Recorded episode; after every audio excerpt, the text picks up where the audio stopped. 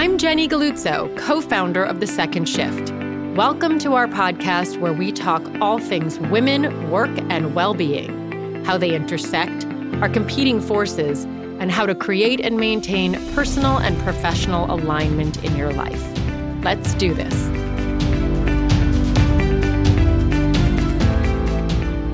Okay, here we go. We are going to talk about puberty today.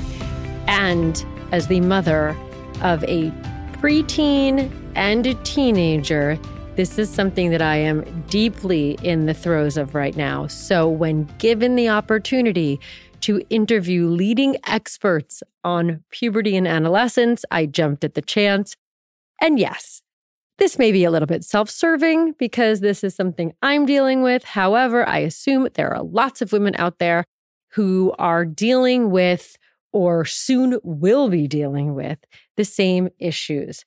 And that is why I am so excited about this interview with Vanessa Kroll Bennett, who is a friend, and our kids are friends. She's the parent of four children, and Dr. Cara Natterson, who wrote the book Decoding Boys. She's a pediatrician. She wrote that amazing book, The Guy's Guide, which I loved and my kids really loved. And it really started the conversation about growing up and opened that door for me. So this is an amazing opportunity. They are the hosts of the Puberty podcast, which, if you haven't listened, you should. We share a podcast producer, Brian Peoples. And I am so excited to help support them as they launch their new book, This is So Awkward, which is the ultimate guide for adults helping tweens and teens navigate the roller coaster of puberty. And it really is a roller coaster. It is so emotional to be the parent of children who are going through their own emotional mental, physical growth. And when they're little, you know, it's the tooth and it's all these different phases. But as they grow older, it's just, it's hard. I, I find this a very difficult time because, in many ways, you're dealing with kids who are so volatile, nasty, quiet, emotional, stinky, all of the things. And it's stressful. And it also brings up so much within you as an adult looking back at yourself in those ages and all the fears and the emotions and the cringiness. And it's like you just want to protect your child. And there is nothing that you can do besides help them. And so, this guide is the way for parents to deal with some of their own issues in this time, have those tricky conversations, and help their kids in a way that's actually positive and helpful and not going to create more problems and more issues down the line or traumatize yourself and your child. I hope you enjoyed this episode. I am so grateful that they took the time to be here, and I hope that this is relevant to the audience. I know that it's very relevant to me. To start, and just get it out on the table. we all share a producer, we share friends, our kids are friends. So there is a level of familiarity and camaraderie here that if it seems like you're sitting in on a conversation between friends, you are. No so boundaries. No boundaries today. Thank you for being here. and Cara, you're a doctor. So I understand why you're focused on puberty. Vanessa, what in the world would make a person think that puberty is a let's just dive into puberty and own it. I'm like, I want to run as far away as possible as the child as a parent of two people in puberty. Okay. Besides the fact that I get to work with Cara all day, every day, which is reason enough to work in puberty. It, I am very it, fun. she's very fun and very smart. So I grew up in a house where we talked about bodies and puberty all the time, all day long. And my brother and I used to have sleepovers with friends and we would read all the puberty books, like Where Did I Come From and What's Happening to Me. And we had a mother who would say things like, your pleasure is really important too. Just remember that. So, like, that's the house I grew up in. If my mother was here, she would like do it with like a popped collar and say it really calmly and confidently. Did that make puberty better having that mom? Um, it made it like something you could talk about. Like there was no shame. Everything was on the table. I'm one of four, and some members of my family would say TMI, but I felt like we could talk about anything and everything. And there was like nothing that went unspoken about that stuff. And then I started a company called Dynamo Girl, which used sports to build girl self esteem. And I noticed within a few years that my second and third and fourth grade girls that we were coaching all around New York, many of them were in puberty. And they were in puberty long before I expected to have girls in my sports classes in puberty. And it turned out it wasn't just the Dynamo girls, it was girls across the country. Puberty starts two years earlier than it used to, at least. So, on average, the average age now is between eight and nine for girls to start puberty. So, I was like, well, if I'm using sports to build girl self esteem, I kind of need to address the elephant in the room, which is the fact that they are in changing bodies and their parents are not expecting it. So, we started running puberty workshops. And that is how I got connected to Cara. The other side note, which Jenny, you may or may not know, and it might freak you out even more, is that my brother also works in puberty. My brother. I do know this. Yes. Yeah, so he's the co creator of Big Mouth. His name is Nick Kroll. And he, for those of you who have not watched Big Mouth, which if you have tweens and teens in your house, I'd be shocked, but his show is all about puberty and adolescence. It's just animated and slightly more bizarre than the work we do at the Puberty Podcast. I think that Gavin learned about puberty from watching Big Mouth. Yeah. I'm pretty sure that that's how.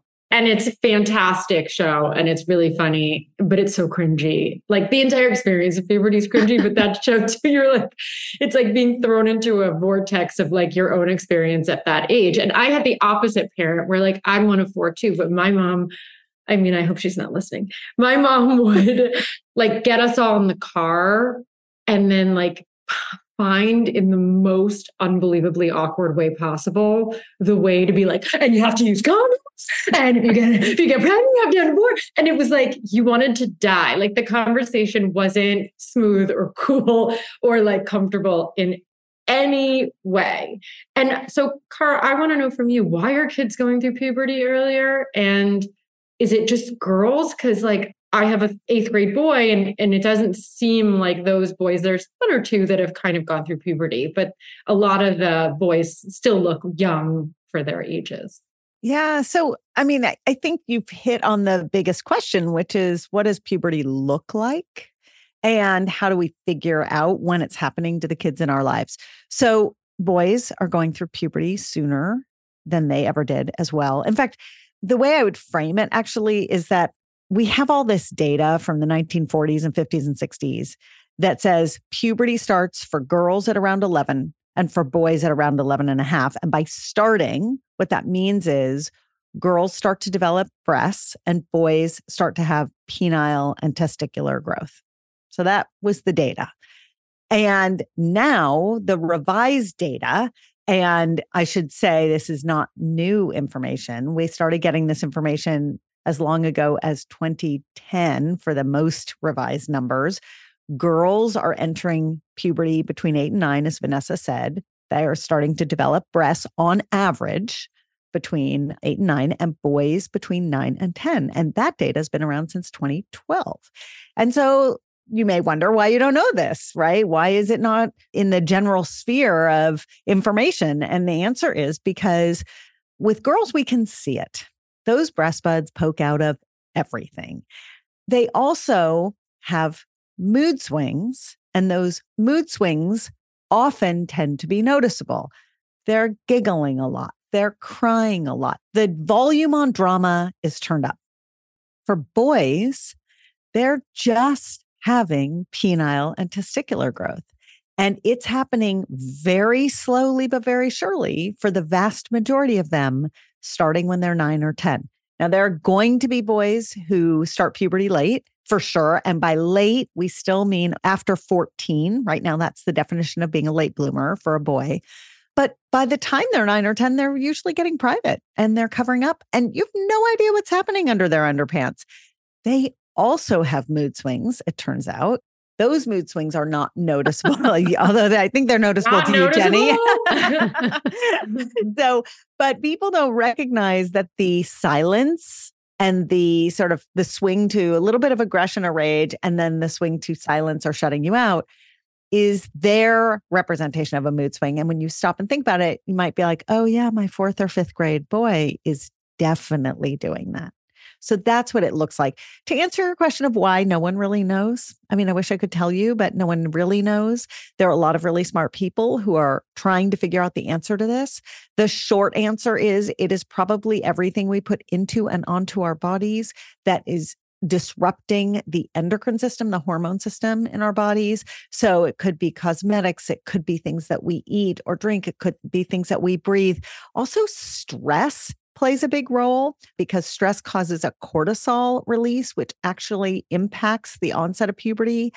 And antibiotic use plays a big role.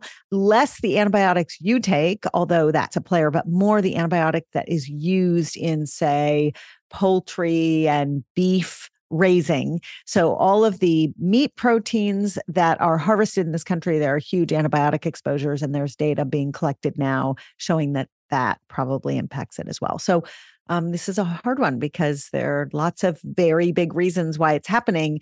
It almost feels too big to do anything about. That's really interesting that you say this. And you are the author of Decoding Boys, and you also wrote that amazing boy guy stuff book, which is was one of the early books that I, you know, had on the shelf and putting it around like Eliza Pressman said I'm supposed to do and all the things. I tried that too, Jenny, and it didn't work so well in my house. you know what I did? It was amazing. Actually, it was like one of my like best mom moments. I bought one of those books and at the time Gavin did ref- it was before his first summer at camp and I was like I need him to know the basics. And he refused to listen to it. And he was like, I just want to watch YouTube and like learn from my friends. And I was like, that is not what's happening.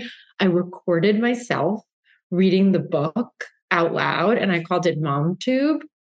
And I was like, here, put on these headphones and just listen to this. And, Oh my God. and I made him listen to the entire story of like me showing him how like You reading out loud the book. An Olympic medal in parenting. Oh my god, I mean, I thought he was gonna die. it was great. I just thought you were going to say you left it in the bathroom because that's where they spend 90% of their time, anyways. it was a book. He would never read that. He would never open a book. Like uh, you know, even if it Oh, looked like it God, was. that is so funny. We actually did the audiobook for This Is So Awkward. And I'm like wondering if our kids will listen to any and all of it, or if they're just like, no, Vanessa. I know, No. I know. Hope You're not springs eternal. wondering, you're So- dreaming. so here's a question I have for you two as parents. I know how unbelievably cringy my kids think I am when I try to have these conversations. like, what happens? Because, you know, I know Ozzy. What happens when, like, that's your mom? I actually asked my kids in the elevator, I was like, how much worse would this be? if I was an expert in puberty. Like, would you guys die? Like, What did they say? What did Gavin talk say? about your mood swing. oh He- my he- God. I don't know. He thought you were kind of cool, just so you know. I think he thought, as long as it's not your own parent. When I taught my daughter sex ed in her sixth grade class, she was literally under the desk. You taught Like, at her school. Under, I, oh, Mhm. yeah. oh, that's I- horrible. I suggested it was a grit building experience and maybe she would write her college essay about it. She took a hard pass on that. Yeah. That's amazing, actually. So, well, my kids were older when I, s- not Ozzy, but my older kids were older because Ozzy's the fourth. So my older kids were like well enough along where they just basically are like, so mom, I'm really proud of you, but please don't ever tag me in anything ever. Like, I don't want anyone to know, but our feet, our reels show up in their friends for you pages. So, like, my kids will get screenshots of me like talking about penises. I, I love it so much. I get made fun of where everything I do, like my kids be like, oh, it's the second shift. Let's like march for women. And like they're constantly like teasing me and making fun of me because yeah, the things come through and they'll be like, work, work, work, and women. And you know, whatever they can make fun of, they're like, oh, is this a new blog post? But I will say that they are, and Cara and I had our two oldest kids. We did a podcast episode with them where we interviewed them about like what it felt like. And they mocked us so mercilessly in between telling us how proud they were that we did the work that we do. So I think there's like both things are both and true. And I think there'll be like a lot of therapy bills in the future for having us as parents. I was at parent day at my kids' school this past weekend and the deans did this little presentation before the day kicked off and they were talking about individuation and how kids this age try to push their parents away and how you know just reassuring parents it's totally normal and this one woman raised her hand and she said i'm a psychiatrist and the other day, my son said to me, I can't believe people pay you for your advice. so I was going to ask, as experts, does it make the sting any less painful when it's your child and you're like, no, I know that they're just, you know, going through puberty. So this telling me to get out of their room. Yeah. I'm not going to take it personally. yes and no. I mean, I think we are lucky. This is our insider baseball. We know what's coming, so nothing surprises us. But I think, you know, I certainly take my professional hat off at home. And so I make all the same mistakes everyone else makes because my role at home is parent, not expert. And you know, you settle into that role very quickly and you can find yourself. So the slamming of the door and the rolling of the eyes don't surprise me, but I still make all the same mistakes that everyone else makes. It's hard to implement what you know when you take your professional hat off. And I think like it's impossible to be an expert at parenting. Like I think we can be expert in other things, but when you work in the parenting space, I think it's really dangerous to call yourself an expert in that particular field because it is so filled with fallibility and we screw up all the time. I spend most of my time thinking about every time we interview an expert, like a true expert, you know, like a neuropsychologist or an endocrinologist or whatever. I just think about all the things I did wrong. Like my husband says, I'm like at this stage now where at night I turn to him and he knows it's coming before I even open my mouth. And it's like, basically sounds like, do you ever wonder if we should have done? And then I like insert some major life decision about that we decided. And he's like, I just need you to stop second guessing like every choice we ever made because like we're okay everybody's okay and it's all going to be fine vanessa turning 50 cures you of that oh really Oh, well, I have three more years. So uh-huh. I have three I more years of rumination. And I know, but then you like something happens, you blow out the candles and you're like, oh, okay. You're just so, like, oh, let me just watch my body fall apart instead. exactly. let me focus on me. Yes. Mm-hmm. Okay. So I polled a lot of parents, people I work with, people who I have coffee with in the morning every day. So I said, what are the questions that you have? So here were the questions that came up this morning. Oh, I'm so excited. In my very small subset of people who want to know. Talking about girls, all these girls are obsessed with skincare. And when we talk about puberty and all these things, like how bad is it that they're putting on basically like hardcore chemicals and things onto little girl skin? And they're obsessed with like 10 step routines. I mean, I guess we kind of had that. Like, if I think about it, we went to Bath and Body Works or whatever and slathered crap all over ourselves. But is this something that we should be concerned about with these kids with the makeup? I, you know, and- I don't know that there's a study to answer the question, but I'll say that common sense and sort of the historical record would suggest that what we put onto our bodies was far less regulated, far less clean. There was lots of stuff that we used in the past that hindsight being 2020 would have been better if we didn't use. I don't know about you, but I very much remember covering myself with baby oil and going outside to try to get burned so I would peel so that for five minutes I would look tan. That was a terrible idea. That was a terrible melanoma inducing idea.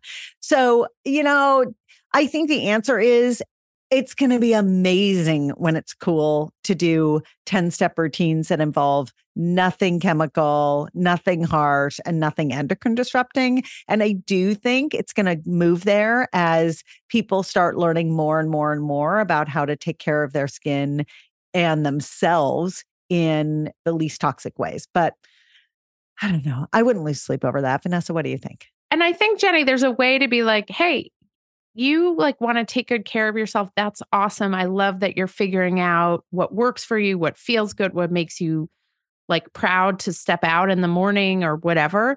But I'm going to set some parameters. And some of those parameters are like, we buy products that are clean, that aren't filled with chemicals. They're probably getting their information from TikTok about what products to use. So let's check out some TikTok influencers who use clean products so we can help find stuff that I feel comfortable having you put on your growing body. And I think then it's like not judging them for what they find exciting or creative. I mean, the question is who's paying for all these products because some of these kids spend more on their makeup than I do and I earn a living.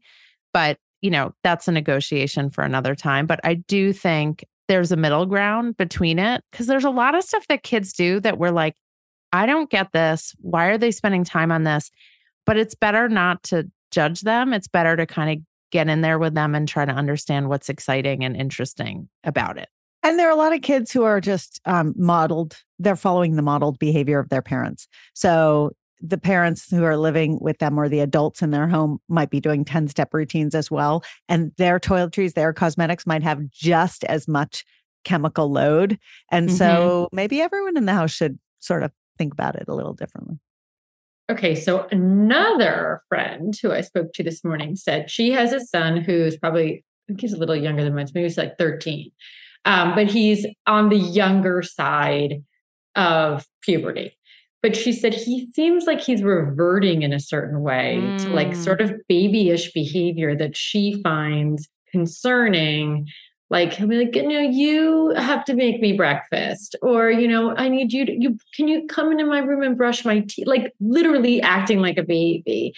But then he wants to, you know, go off with his friends. And so she was concerned about how to navigate where he is physically and like emotionally and then his actual age. Yeah. I mean, we talk about in the book how kids this age are confusing for a number of reasons, but partially because, on the one hand, they're so busy being independent and moving away from us. And on the other hand, there are days when they want to crawl into our laps and snuggle with us. And they're like Elmo that they've had since they were little, or they want to watch like Paw Patrol. And you're like, wait, why are we watching Paw Patrol? I thought you like ditched that eight years ago. So there's, there's a dichotomy there that's confusing. And we like to frame it like this, which is if you are waking up in a slightly different body every morning for several years, because puberty now lasts several years, not just like the three or four super awkward years that we had. And so your body's changing and your moods are all over the place because of the sex hormones circulating in your body and your brain. And your social reality looks different basically every day because we know that middle school and high school the social shifts are astounding. And you're spending a bunch of time on social media on phones in group chats on TikTok. All this information is being thrown at you. That is a lot to process for a kid whose brain is like still very much under construction and sometimes they just want us. Like they want the reassurance, they want the love, they want the security. Having said that, to the child who wants their parent to brush their teeth, for those of us who hated dealing with our kids' teeth when they were three and four and five, that was like my least favorite part of bedtime. I was like, I cannot wait to not have to stand in the bathroom and watch you brush your teeth because it's like basically, I want to poke my eyeballs out. You can say to that kid, I love you and I will sit and hang out with you in your room when you are done. But like you're at the age where you brush your teeth, you deal with your stuff, and then we can have time together. You just like you set a boundary. I think for any parent where kid's behavior is persistently concerning to them, then you seek the advice of a pediatrician. If it's like this week and you're kind of like, what the hell's going on? That's one thing. If it's been going on for a while, then I think you get professional advice about that. Yeah. I mean, I'm just going to put on my pediatrician hat for a second and say it's really hard to tell the difference between the anticipated steps through puberty, emotional steps through puberty, and a mental health concern. It's just hard. Kids will retreat into their room. Are they depressed or are they just being pubescent? Kids will yell or scream at, at much less relevant prompt than they ever did before. Should you worry? Should you not worry? Their appetite changes, their sleep patterns change. You know, when is it depression? When is it puberty? This is hard. This is confusing. But, you know, the infantilization piece is exactly what Vanessa just described. It's this push and pull. Kids, they want to grow up and then they want to not grow up. And the way that they express that can really vary from kid to kid and from day to day. My advice to this mom would be you can love that your kid still wants to stay connected to you, but also let your kid know that sometimes infantilizing behavior will drive people away and that as the parent, I'm a safe person and I will always be there and I will always love you. But I just want you to know if you do this kind of stuff with some other people, sometimes, sometimes it makes them not want to hang out so much. So just use words with me and explain to me why you're feeling what you're feeling. And then we can always watch Paw Patrol and it's totally cool, you know, and and sort of no shame, no judgment. As parents, it's very hard to disconnect when your kids are in puberty. I didn't anticipate how hard I found that this phase was going to be. And the emotional piece of it, but also when they're little, like you don't remember being little. The minute they hit puberty, it's like I found that you're like thrown into a vortex of your own life. And so everything they're going through feels like triggering and scary. And you're like, you know, and there's guilt and there's shame. And don't do this because then this is going to. Uh, And it's like you don't want to put your own stuff on your kid and live in fear, but at the same time, it's so emotional and so scary. Also, it feels very random what they're going to remember and what they're not, because it's very random what you remember and what you don't. I mean, trauma seals. So the the really dramatic stuff you remember really well, but like I found that through my kids' entire puberty, and both my kids are pretty much out the other end, although their brains are far from being fully developed. But I caught myself wondering, oh, is that the thing that's going to get burned in their brain? I right? think that about thing, this all the time. right? Like, oh, I What can't believe I just said one? that. Yes, exactly. Or the the opposite, which is, I wish this was the thing that was going to get burned in their brain, and I know it's not even landing. Like, it's The not one good thing I did this week is not going to register.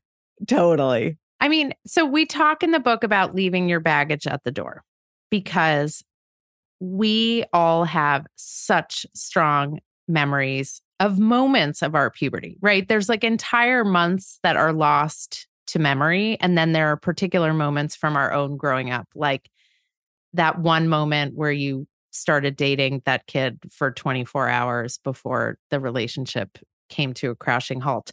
For instance, just, you know, remembering for a friend, of course. and it's so tempting. Like, let's say your kid then goes into a new relationship or has a crush, and it's so tempting to bring that story of heartbreak into your conversation with your kid. But like, we got to leave that behind and just be there for our kid and not bring all of our baggage into the conversation. Because most often, and you know, Eliza will say this, they just want us to listen. They just want to be able to unload to us and get on with the business of their day. And if we start unloading to them, then they've got to carry our stuff on top of their own stuff. And it's like too much. So, you know, saying to your kid, Oh, yeah, I got dumped in eighth grade also. And I still think about it all the time. And I cry myself to sleep sometimes. And, you know, it's devastating. I mean, we can't say that to our kids, but we can say, oh, yeah, breaking up's really hard, isn't I'm so sorry. Do you want to talk about it? And they'll probably say, what, Jenny?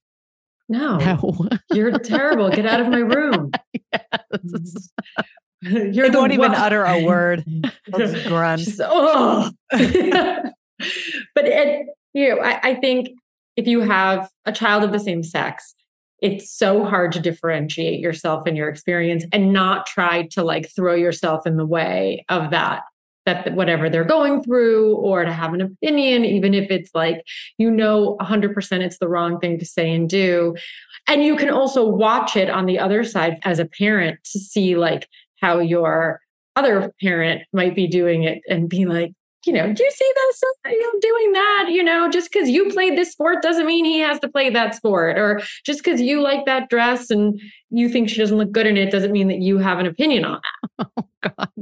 The number That of is so times that was so close to home, Jenny. The like, how do you tell a kid something's unflattering without like absolutely putting a sword through their heart? Yes. I went dress shopping with my daughter yesterday and I texted Cara and I was like, help me, please. And then she had great advice after I was done and had survived dress shopping.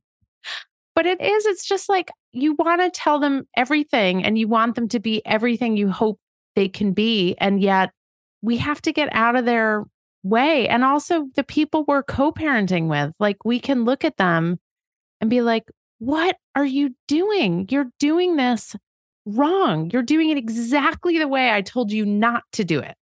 And they just look at you and they're like, uh huh.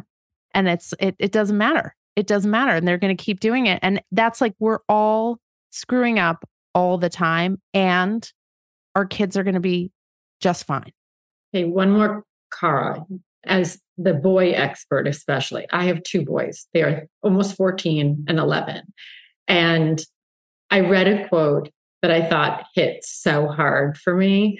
Where it was like, being the mother of boys is like going through the longest and most painful breakup you've ever been in in your life. Oh. And I agree with that so much because you're like, I'm trying so hard to be cool and like to be the cat in the corner. And I'm like, I love you so much. You don't want me in your room? Oh, Anna, you want me to come now? Okay. It's like, I do. I feel like that all the time. Like it's an emotional swing that in no other world would I allow to happen. And then you're living with these two, I'm living with these two boys where I'm like, hi, you want to hang out with me? And then they don't and it's so sad and it's so horrible and painful as the mom. How do you get through this breakup? I'm going to make you feel better. Please. she is. Mothers of girls feel the same way. Oh, that's not what I thought you were going to say. I know it's not, but the push pull is universal. It's independent of their gender. It really is. It has a little to do with personality and temperament. It has a little to do with the way your home is set up, but it's really it's independent. Now, this tethers to that question the other mom asked you or that we talked about earlier because the first word that comes to mind for me in both scenarios is manipulation but it's lowercase manipulation like the kind of manipulation that's actually good and healthy and testing the bounds of a relationship. Relationships between some parents and kids can feel really like a long breakup, which also is kind of manipulative. It's like they know when they've got us, they know when they can push us away. But it's really very much a two way street that is where one lane is really big and wide. That's your lane. You know a lot. You know where this is going. You can predict certain things. You can see the potholes. You're like, you're in the big wide highway lane. And there on this narrow dirt road, their perspective is smaller and more local. They're looking one minute ahead, not 10 years ahead. And they're managing all these bumps in the road that are being sort of dictated by their hormones going up and going down. And testosterone, in particular, is this hormone that we know is associated with rage and aggression. No one will do the study that proves it's associated with silence. Although, I mean, like, you know, you can strip me of all of my credentials if that study does not turn out to be true. So it's a very unlevel playing field. You are operating from a place of knowing more. You just are. You are also operating from a place of unconditional love. You love this kid so much. And the bigger and smellier they get, the more you love them. Like I have a six foot tall son and I'm like, come sit on my lap, you know, and he's like, Mom, can you go away? I know that feeling. I know that feeling so well. It is part of the foundational experience of your relationship, that push and pull, where when they push away, they're pushing away because it feels safe. They're pushing away because you've said, I'm here. I love you. I want to hang out with you. And they feel loved. And then they're like, okay. And now, no. The way that I have handled it, my own experience, patients have taught me over the years to do this. Therapists do this all the time, is to find a way to communicate and connect that doesn't make them feel either vulnerable, annoyed, or both. And for me, the key strategy, this is what Vanessa thought I was going to say in the beginning, is I will routinely go in. My son's now 18. I will go into his room. I will lay on his bed. He's sitting at his desk, or actually, he's never sitting at his desk. He's somewhere other than his bed. And I will lay on his bed and I will just lay and I will look at the ceiling and I will ask him a couple of questions. We are not making eye contact, but I am in his space and he knows that's a moment where he can tell me something that's going on or he can kick me out and he can be like, You have to go now. And then I'll say, But this bed is so comfortable. I'm just going to lay here for a minute, which is my excuse to let him talk for a second. And when he doesn't take me up on that, or if he does, I let the moment pass and then I go. But that is a very non threatening. It's some people do it in the car, some people do it on walks, some people do it. It's any way of communicating that's not face to face. And it's really non threatening to them. And the only thing I would add, Jenny, is like, we want to talk about what we want to talk about. They don't want to talk about that they want to talk about what they want to talk about. So it's like we have to get well versed in their language, which means talking about fantasy football and more fantasy football. And I don't know, whatever situation is happening in school that we think is like ridiculous, but they find endlessly exciting and fascinating, right? It's like all of the stuff that we're like, ugh, whatever, it doesn't matter. I want to talk about your future. I want to talk about your feelings. I want to talk about you as a human being in the world. And they're like, those are the last three things I want to talk about if you gave me a list of a million things. And so we have to meet them where they are. I will say, I always pick up the phone when my kids call. And my oldest is 21 and he's like studying abroad.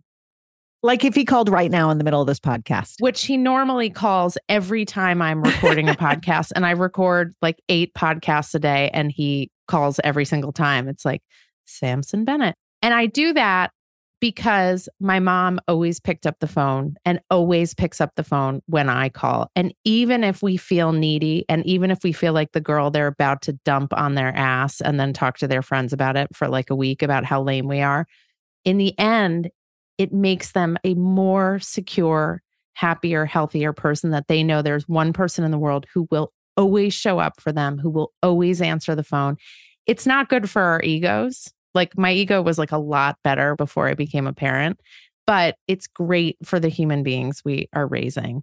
And we can start a support group of parents who've been dumped by their children because it is yeah. like I feel like I'm again to go back to a dating reference with my two sons i'm like oh you guys are into football well now i am too okay cool we're gonna do that and i've like been like did I've you learned, start a league start a fantasy football literally league. everything yes. we went to a sports bar last night we yes. watched we are all Wings. in because it is like the only thing that they can a not fight about yes and that that i can join them in and so i was like oh here's the here's the place that here's like place. is my here's my place in and that's so right. that's what we do do you have a dog we don't not yet but i don't tell them we're getting okay so shh, don't tell them but i will say the dog is like i think the, it will be very good for us it's the meeting place in our house no matter how grumpy or how sad or how tired or how happy my kids are it's like everyone grab and our dog is like sucks. Like he's so badly behaved. He's so annoying.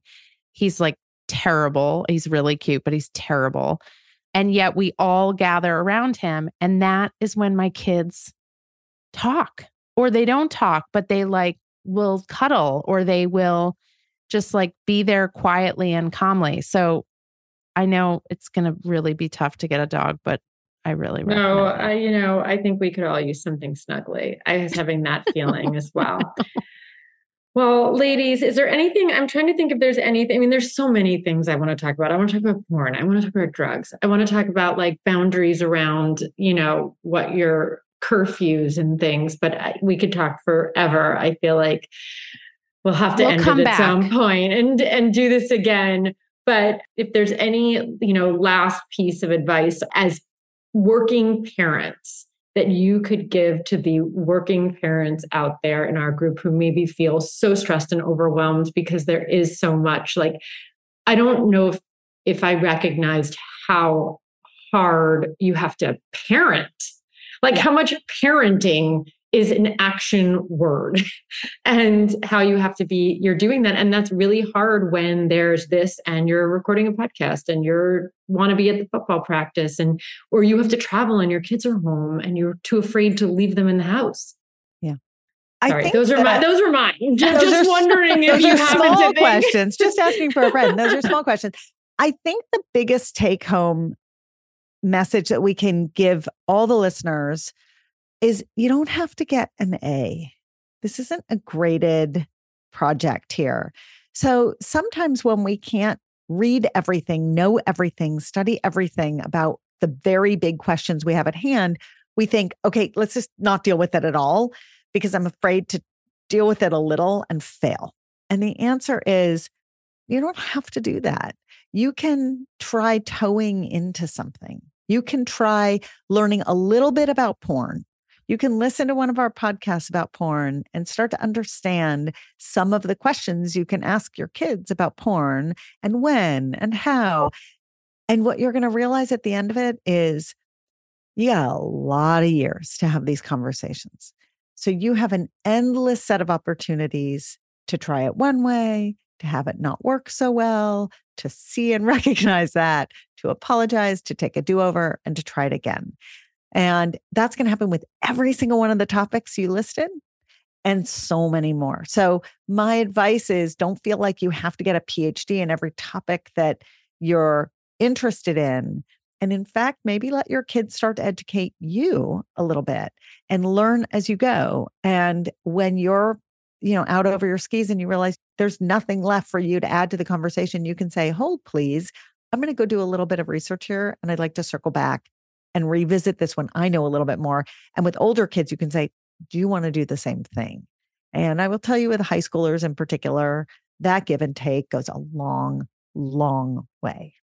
And my worries are sitting more as a working parent about to be gone for basically eight weeks with a senior applying to college and a kid with a bar mitzvah in the middle of it all are logistical, like things falling through the cracks and then waking up to emails and I'm like across the country and it's like, oh, so and so didn't hand in this assignment. We're wondering what's happening here. And it's like, well, what's happening is I'm not home to check in with them at the end of the day. So I'm thinking a lot about travel, about not being physically present and how I can set up some systems while I'm on the road or out late at night, which I don't like to be. And like Cara said, I've actually started asking my kids how they think we should do it. So, like, my daughter was like, I don't want to have regular phone calls with you. That's too hard for me to schedule, but let's plan on texting. Whereas another one of my kids was like,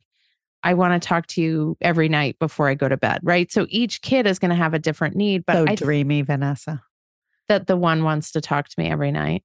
He says that now, but like, you know, let's see the first time I call and he answers the phone, what?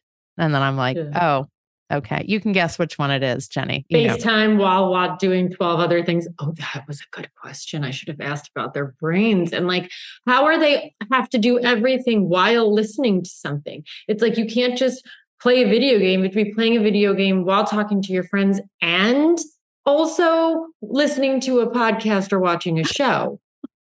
Like I don't understand the inputs. Like that's got to scramble your brain. The talking to friends while playing is makes sense because it's like That they're in a room more. together.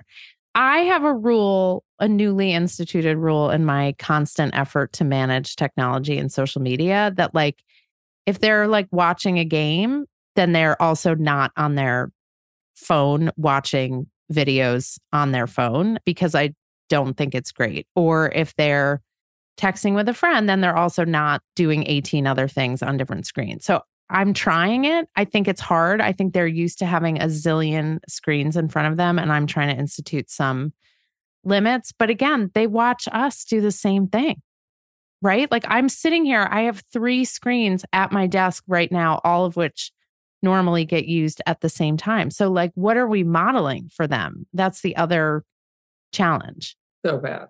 Professionally, Cara, is that so bad? She's about we, to make us feel bad, Jenny. Yeah. Are you going to, like, how bad is it? How what, multi screening? Yeah. How bad? Well, there's no such thing as being able to multitask because your brain can't do two things at once. So you just task switch. By the way, Vanessa knows because she's with me on Zoom 17 million hours a day. I'm just as guilty of all of this as everyone else. She's just better at hiding it because she has her stuff right here. So it looks am, like she's making eye contact. I am. Vanessa looks down when she's checking things, and I look up, and the difference. She's like, you can yes. tell because she gets really sparkly, and I'm like, it's oh, true. She's totally but I am reading an email. Just as guilty. and the answer is you can't multitask. You can only task switch. And so to do something effectively, you're better focusing on one task at a time. It works better. That includes a conversation. But the other thing is, like, I'll sit and try to bond with my kids and watch something they're interested in. And if it's really not that interesting to me, I'm on my phone. And we all have to stop. I mean, it's modeling the behavior. When we think we're bonding with them and we have a device out, let me just tell you, we're not bonding with them. They're getting all the information they need from us right then and there. And it takes a, a real wake up call sometimes, especially as working parents. We can rationalize, you know, till the cows come home why we're doing that. But at the end of the day, the best advice, which is hard to follow, is put your device away if you want to focus on your kid and show your kid that that's what you do. And then they will be expected to do the same. But don't tell them not to drink and drive when you have a glass of wine in your hand and you're at a restaurant and you're about to get behind the wheel and drive home. Right. So, same, same with devices. Model the behavior you want to see. Model the behavior. Parent, be an adult, even when it's not fun do the best you can. Okay. We will all mess up. Got it. No shaming. No shaming. thank you guys so much. Thank, thank you, you, thank Jenny. you. The Puberty Podcast is fantastic. I love your Instagram, the new book. This is so awkward, modern puberty explained. Thank you for explaining it and being our guide. These thank terrible, you, Jenny. Terrible waters. No, the water's fine. Come on in. We got you. it's going to be just fine. Swim with us. I promise. I like that. Thank it's you. It's like the Andro Lake. It's lovely. It just takes a little time to get used to the temperature. You get past all just the don't shells. put on goggles. no goggles, and just watch out for the clam shells. Just yeah. like don't let your feet hit the slimy bottom, and then good, meta- good metaphor.